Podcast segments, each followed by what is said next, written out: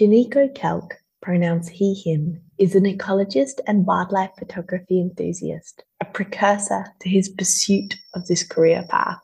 From exciting short-term roles, catching animals for field guide photography and Netflix documentaries, to more stable long-term roles, Jannico's passion and career has taken him all around Australia and all over the world. We caught up with him to talk about his experience within the wildlife industry, the merits of shorter-term contracts compared with permanent positions, as well as his advice for people navigating this space. Welcome, Jannico. Hello and welcome to It's a Wildlife podcast and blog, sharing the great work being done for wildlife conservation worldwide and solving problems for ecologists by ecologists. If you're a fellow wildlifer, whether you're just starting out or you've been about the traps for a while, tune in and let's chat. You're in the right place.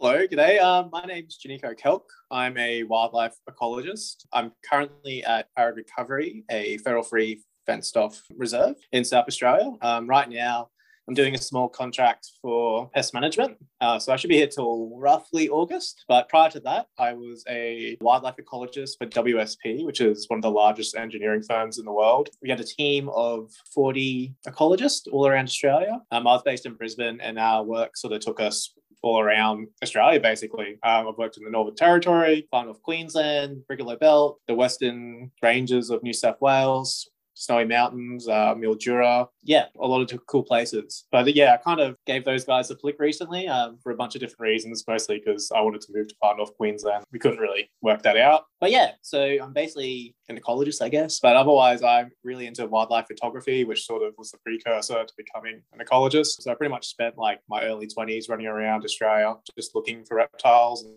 then graduated to finding reptiles and frogs overseas. And then to fund that, I was a fauna spotter catcher. It's kind of a really common job in Queensland. So what that is, like whenever there's a development, like they're building a mine or a gas plant or a road or some houses, they need people to go through and do like a really rapid assessment and be like, oh, cool, there might be X animals living here, here, here. You mark up all the habitat.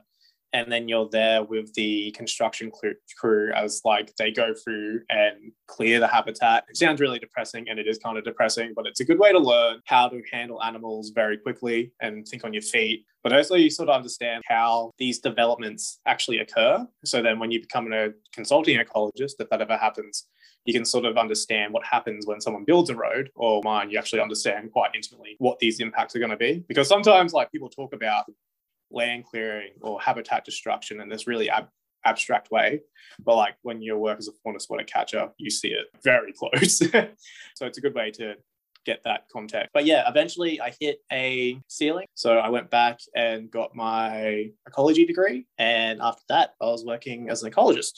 Like I pretty much hit the ground running. But there was also that 5 years of being a fauna spotter catcher. In between my full-time work, I do a bunch of small contracts for people like Arid Recovery, South Endeavour, a bunch of different other small conservation NGOs. My goodness, you've certainly been all over the place. Really wonderful to hear how your story has just flowed on. Yeah, it didn't seem like it was flowing at the time, but yeah, it's kind of worked out. It's always interesting, isn't it? In hindsight, everything makes total sense, and it's always easy to sort of tell your story in a real progressional way, shall we say. But at the time, you had no idea what was coming next. Yeah, sort of just stumbling around. It's quite frustrating at the time, but then it sort of all works out. And that was some advice I got from an ecologist pretty early on. It's like the first 3 to 5 years are going to be rubbish, and then like eventually it just works out. So yeah, I think people should keep that in mind. That's wonderful. And I actually think, just listening to your story, that you are in such a unique boat because you came to ecology through photography. Yeah. So I was kind of always interested in wildlife growing up. I was like that weird kid that would just run around catching snakes and put them in shoeboxes, and then your mum would just go absolutely bananas. Yeah. It was a fun time. But then got to like my teen years and sort of forgot about all that.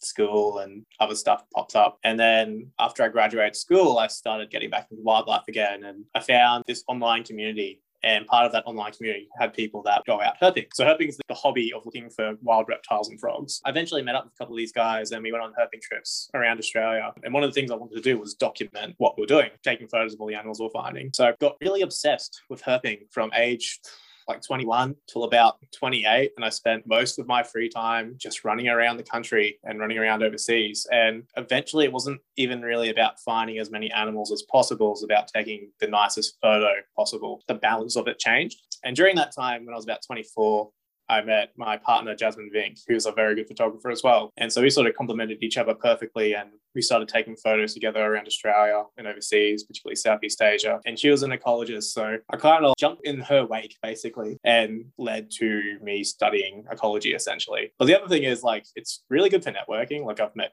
heaps of my friends who are ecologists through photography, not just in Australia, but all around the world. Like, you make a really good network just by doing photography. So it's quite handy when it comes to looking for a job or like seeing what research projects are out there. Absolutely. And I guess before we go any further, did you mind talking about where people could actually find some of your photography? So you can find most of it on Instagram. If you look up Jannico Kelk, there's only one of me. So it's all there. I've sort of started using TikTok, but haven't really quite got my head around it, which feels weird because like now I feel like a dinosaur at age 30.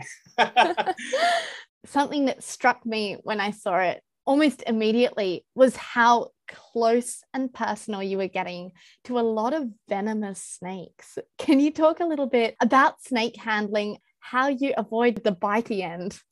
So I kind of just worked it out. Sort of used to pick up snakes growing up, and sometimes it doesn't end well and sometimes it does, but a lot of it's just keeping it calm. If you're freaking out, the animal's freaking out, and that's sort of the end of that story. There's some animals that just shouldn't be screwed with, and you got to work that out as you go. But also, like, there's a lot of permits involved too, so I do it a lot for work. Most people shouldn't just be out grabbing animals willy-nilly if you don't have the right training, and I got that training as I started working as well. Like, I know I said I sort of just used to work it out as a kid, but as I started my professional career, I was provided that training. And one of the guys I'm working with right now is actually a professional snake handler teacher. So I've got good friends to show me what to do, I guess. Yes, absolutely. By no means recommending that people go out and start tailing venomous snakes. Yeah, it's not ideal. You did mention how calm you are when you're handling these animals.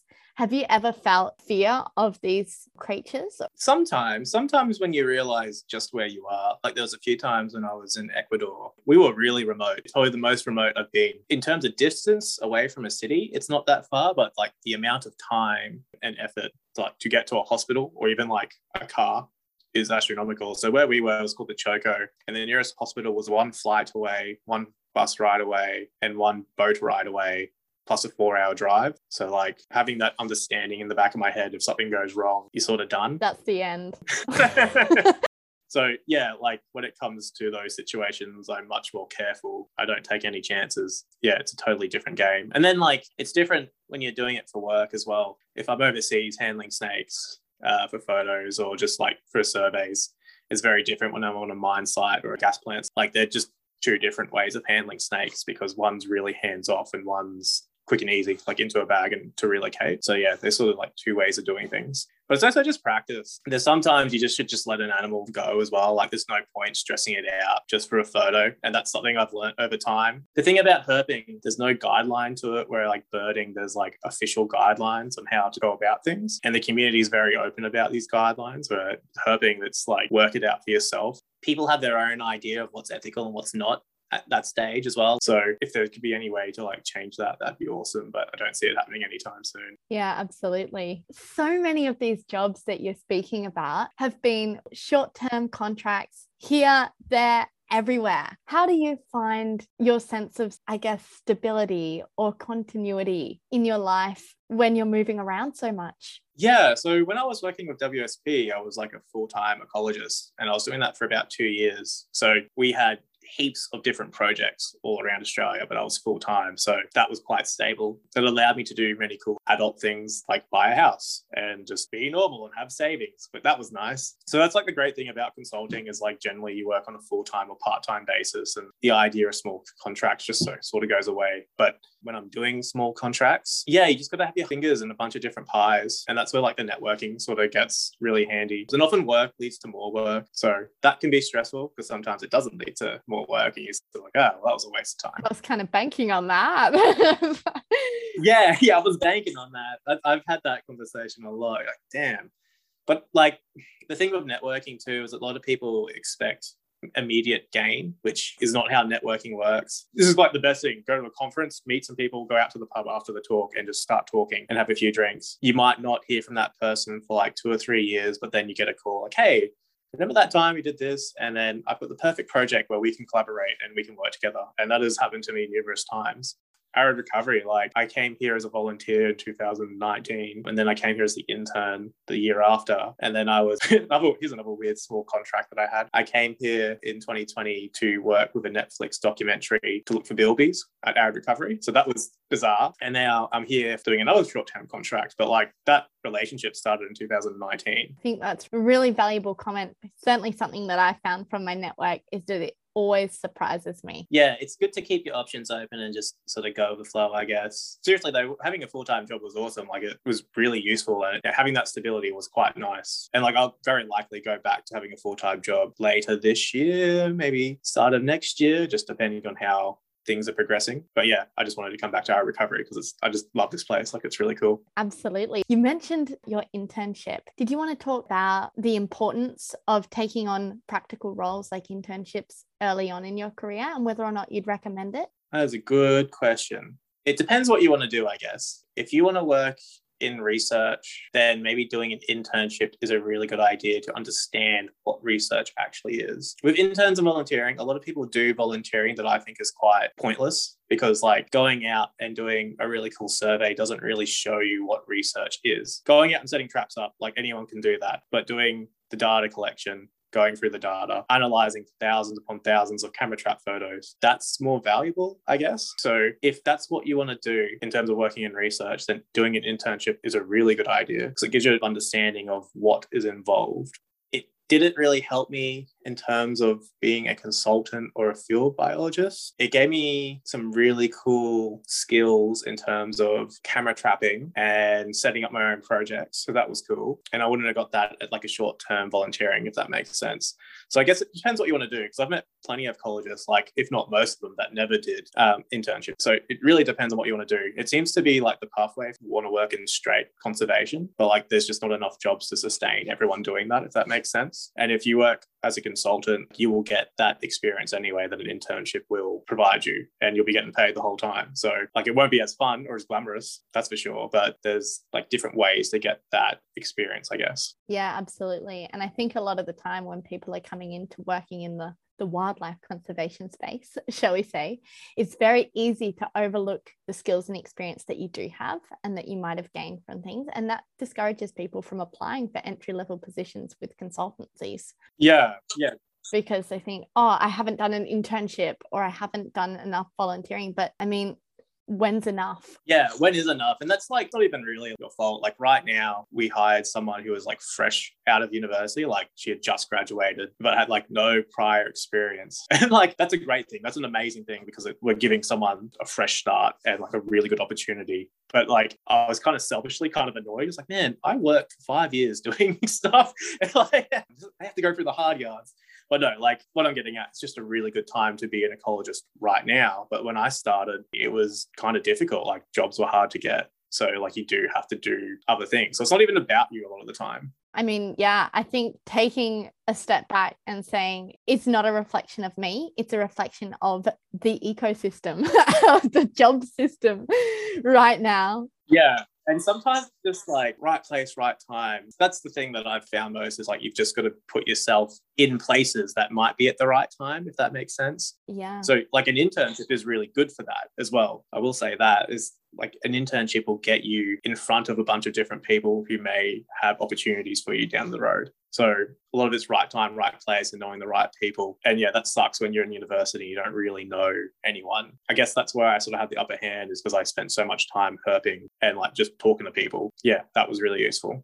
I think that's a really important point to get out there though. You have done nothing but follow your passion throughout your journey. And as it happens, even though you don't know it at the time, most of the time something comes through for you when you need it in the form of work. Yeah, you can make a career out of finding geckos. That's what me and my mates say. And I know people who are just gun birders, and that's how they've got their job. Like if you want to work with wind farms, birds are a huge thing. Same with microbats. So if you're just really passionate about a certain subgroup of animals, you can make that into a career. You just got to find a way how. Yeah, absolutely. And if you don't know what you're passionate about, that's a really good place to start. It's a good way to be. Like, yeah, I know quite a few people like that who just mostly did field work or like herping, birding, looking for mammals just in their free time. And that's how they got their skills. I think that's amazing. And I think that's really good advice for people who might be sort of at a loose end and not sure what to do next. It's like, how about going within and being like, what do I love? What would I love to make into my career if I could choose anything? I think it's a great way to approach it. Now, I did want to debunk one myth. This is relating to photography of reptiles in particular. Once upon a time, I was told that the best way to photograph a snake was to put a saucepan on top of it. Yeah, a lot of people do that. I tend not to do that anymore because I'm very specific in the way that I want my photos to look. But that is a very common way that people do take photos of snakes. Oh, fair enough. And so through your photography, have you found that people are able to maybe connect more to these animals that they might not typically encounter in their everyday life? Yeah, I'm of two minds about this. Hey, I think people overstep how important photography is because there's a lot of good photos out there and there's a lot of rubbish photos out there. It sort of just gets lost in the ether of the internet. When you have things like Planet Earth 2, Blue Planet, like those blue chip documentaries, like they're great for science comms and getting people to care about things. So I'm a bit iffy about like how important photography is, but I do think it does change people's minds. Like I'm not going to say like it doesn't. I just think people really overstep like how much it does. So one of the things I really like doing is taking photos of threatened mammals that no one really knows much about outside of the sphere of wildlife people. So I got really obsessed with quolls, bilbies, Shark Bay bandicoots, and telling their stories. I find that quite rewarding. And every now and again, I get a few messages just saying like, oh, I didn't even know that animal existed. And then you can sort of forward them to like, oh yeah, this is Arid Recovery. They protect X, Y, Z. Or this is South Endeavour, which is another mob that I work for. They project these bats or these quolls, so you can put them forward to the right places. But yeah, I think it does have a role to play in terms of education, but a lot of people overstep how much it actually does just because there's so much crap out there. You make a very valid point. Without being able to back that image up with the information and the awareness of the groups that are out there trying to protect these creatures, it doesn't have the impact. Yeah, and I find like making it a story is much more impactful as well. That's something I've noticed. I generally tell these stories in the way that like I find the animal, how long it took me, or like this is what I had to do it, or like these are the researchers I had to talk to and I got their advice on how to take these photos and so on and so forth. Like I find that gets a lot more engagement and people really start to take notice of that rather than like putting up a cool photo of like a nice endangered animal and like, oh, you know, this is endangered. There's 3,000 of them left. They're not doing very well. People just sort of shut off and they don't really care. So finding a way to get people engaged in it, that's the hard part. And that's why those blue chip documentaries are so good because they're really engaging. Yeah, absolutely. And I guess by putting your story there, it humanizes the experience that you had and it allows people to, I guess, connect with the image and with your story. There's a lot of issues that take place in the world, a lot of species that are threatened. And because it's all such bad news, people kind of just put it all in the too hard basket. Yeah, people tend to like just turn off as soon as you start saying like this will be extinct and blah blah blah, so you got to like slide it in there slowly. But yeah, like another way to get past that I found is like literally showing the journey to find it. I think a lot of people engage with that. I got really obsessed with crayfish for a little while, like freshwater spiny crayfish. Of course you did. Yeah, I know, like just to make it difficult for myself. There's a couple of species that live on like montane streams in high altitudes, and like just to get to those areas is a 15-kilometer hike, and just showing people like what you have to do to get to that spot because like this animal is so rare, blah blah blah blah blah. That journey is really interesting to people, and then you can like end with like, yeah, this is critically endangered for XYZ reasons, and like sometimes you can even show the reasons. Like one of them is critically endangered because of pigs, and like I'm just walking around like, yeah, there's pig willows all around these creeks. And it's like, it's a lot more engaging if you're like showing the journey to find it, as opposed to like just writing this animal will be extinct.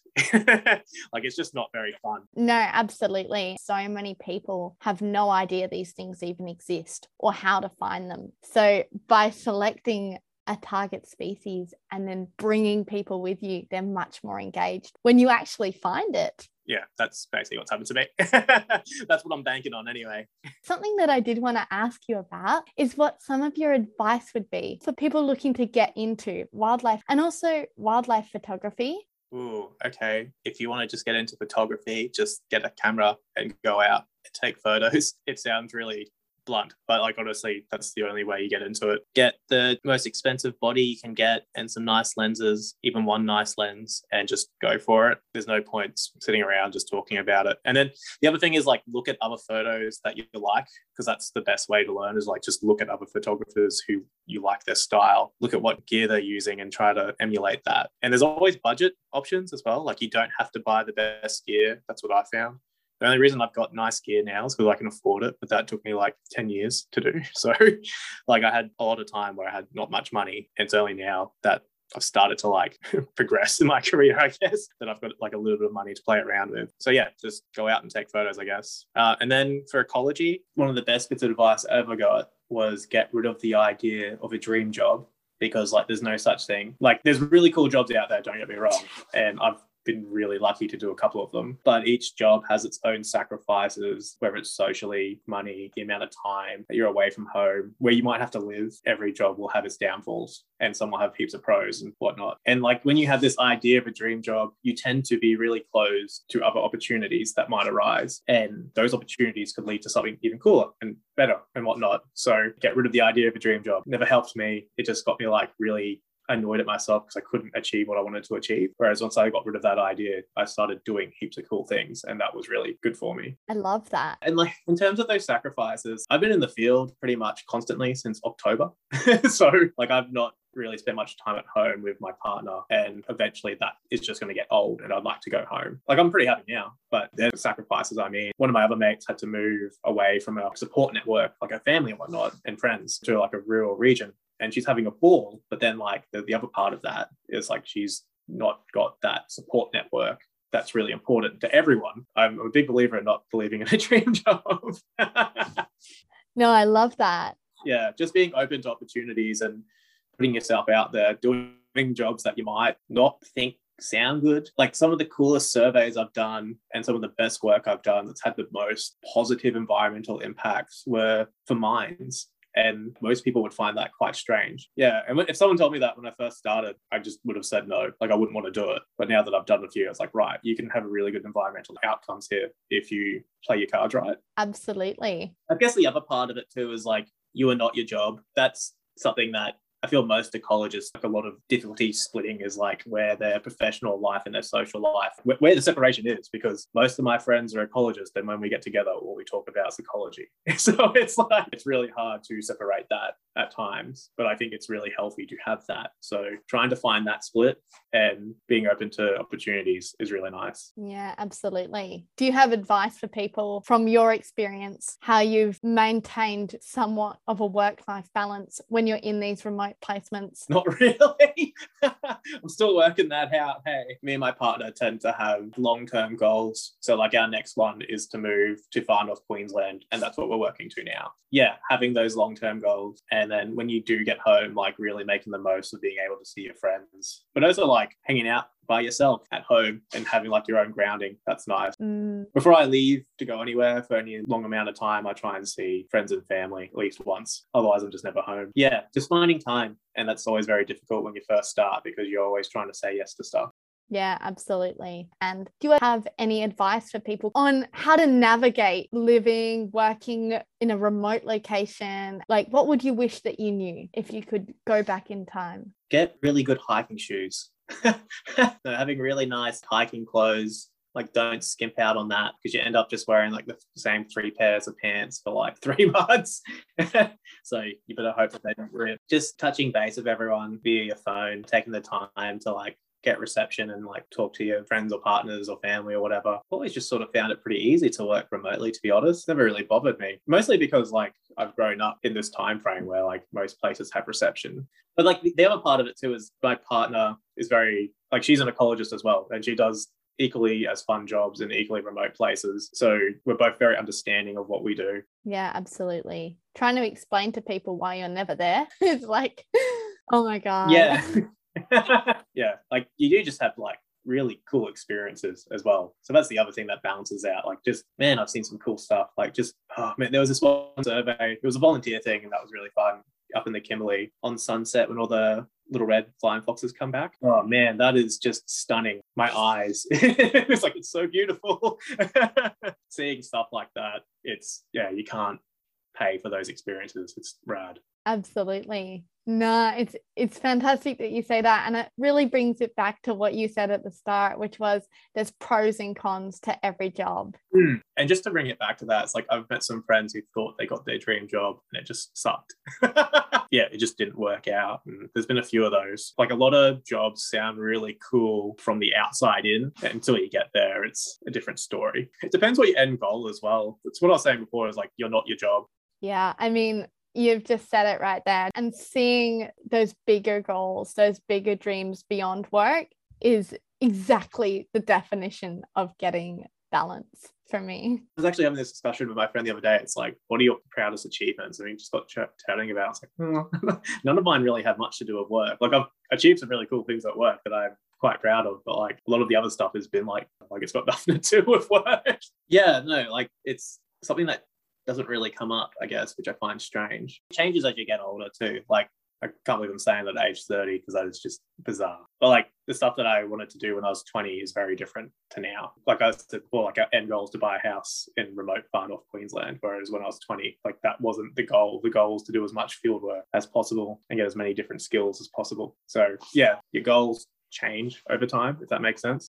Yeah, I think acknowledging that, it's nice to be able to step away from past you and be like, I used to want this, but now my goals and my priorities are shifting and I can shift with that. I think we stay in a role that we used to really want to do because we can't conceive that we could move to what we might want now. Yeah, no, I agree. It takes time to work that out as well. Like it took me ages to work out what I actually wanted to do. I studied engineering for a few years, didn't want to do that. And then I was like a touring musician and I did that for a bit.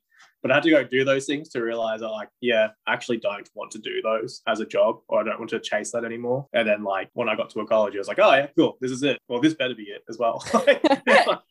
Third time lucky, right? Yeah. It's like, man, I don't think I can do anything else except for look for lizards. So it takes a while to work out what you actually want to do. And then even when you get to the space of, oh, I think I might want to achieve this or do this as a job, like it takes time to get to that as well, especially if you go down that post-grad road. Like that can take years for that to pay off, and you just got to be patient. Yeah, absolutely. Being patient with yourself and being happy to enjoy your own journey is such good advice. So thank you for that. That's all right. Yeah, it's weird when people ask me for advice. It's like, man, I'm still kind of working this out. It's a lot easier to relate to someone who's just a little bit further than where you are than it is to relate to someone who's 70 years ahead of you. Yeah, that's what I've worked out not too long ago as well. Just asking some of my professors or like some of their senior ecologists I've worked with. It's like, man, when they started, the industry was very different. And like some of those pathways just don't exist now. Yeah. And I think the industry is changing. It's such a dynamic space already.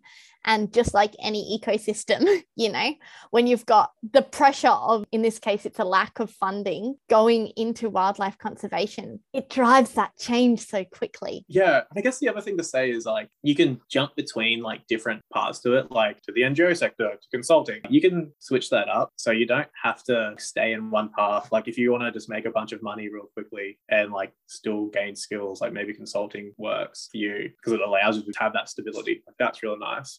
And then you can jump into like the NGO sector or do something different. Like right now I work part-time for the South Endeavour project. They're kind of like a smaller Bush Heritage. They buy up large portions of land and just protect it for conservation. Basically, like looking for bits of land that aren't represented in national parks. And you can do both is what I'm getting at. I think that's important to keep in mind. But again, these things take time to evolve. Like that relationship I have with South Endeavour, that started nearly 4 years ago as well. Yeah, exactly.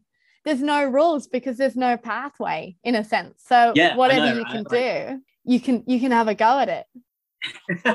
Yeah, I know, right? It's like, yeah, you can just work it out as you go, and it generally works out. Yeah, and like that's another thing. I used to talk about people like, how did you actually get to where you are? And everyone's got like this really meandering pathway that snakes around. Like it never is like a straight line. Yeah, they do. And in that sense, you can't go wrong, right? If you just stay persistent and you keep learning and you keep building your experience. Yeah, it's like maybe you can go wrong. Like there's this really interesting statistic that says like there's a large percentage of people that will leave this industry within the first 5 years because they did not like it. And I think it's like 3 out of 5 or 2 out of 5. So it's like an alarmingly large amount of people who just leave environmental science for whatever reason. They can't get like a full-time job. They can't get enough money. Like there's no roles for them where they live. Like sometimes it doesn't work. And that's one of the things that I found about going to university as like a mature age student, and I'm like putting this in quotation marks because I wasn't that old, is like a lot of people did environmental science or ecology and they weren't really that passionate about it. Yeah, I tend to find they're the people that don't really get anywhere with it and they leave the industry pretty quickly. And I'm not sure what that's a symptom of, because I find it quite strange, because this, like you're saying before, like this is a passion job and it's pretty competitive. Yeah, even if you're studying it, and I'm not by any means advocating study, restudy, restudy, but whether you decide that you like it or not, it's going to form part of your journey. Yeah. And it's like having a science degree rules. Like it's really good for like critical thinking. Like I can't say much too, because I did like 3 years of an engineering degree and I was like, man, this sucks, I'm leaving. But I was the same, like I got into engineering thinking like, oh yeah, this is like kind of for me, I guess. Didn't really like it that much, but it took me 3 years to work out that like I don't like it. So yeah, like those people that had to work their quote unquote dream job so that they could know that they definitely never wanted to work that again. You can't be told. But like I was a terrible student at that. But then when I got to environmental science, like I took that very seriously. And like I don't know many 18-year-olds who know what they want to do. Like, yeah, it's bizarre. And saying that, my partner knew exactly what she wanted to do. She like wanted to be an ecologist from the get-go. Yeah, exceptions to every rule, I guess. Yeah, absolutely. Well, did you have anything else that you wanted to add in or anything else that you wanted to mention before we finish up today? Yeah, just check out South Endeavour Trust. They're a really cool mob that protect a lot of lands that contain threatened ecological communities and threatened species. And they've got 20 reserves all around Australia, mostly in northern New South Wales, the Snowy Mountains, and far north Queensland. Really cool mob. And also Arid Recovery, who have a very like special place in my heart. I've played a very integral part of my career. Absolutely. And we'll definitely provide links not just to those two wonderful organisations in the show notes below, but also to your photography, which people should definitely go and check out if they haven't already. Thanks, man.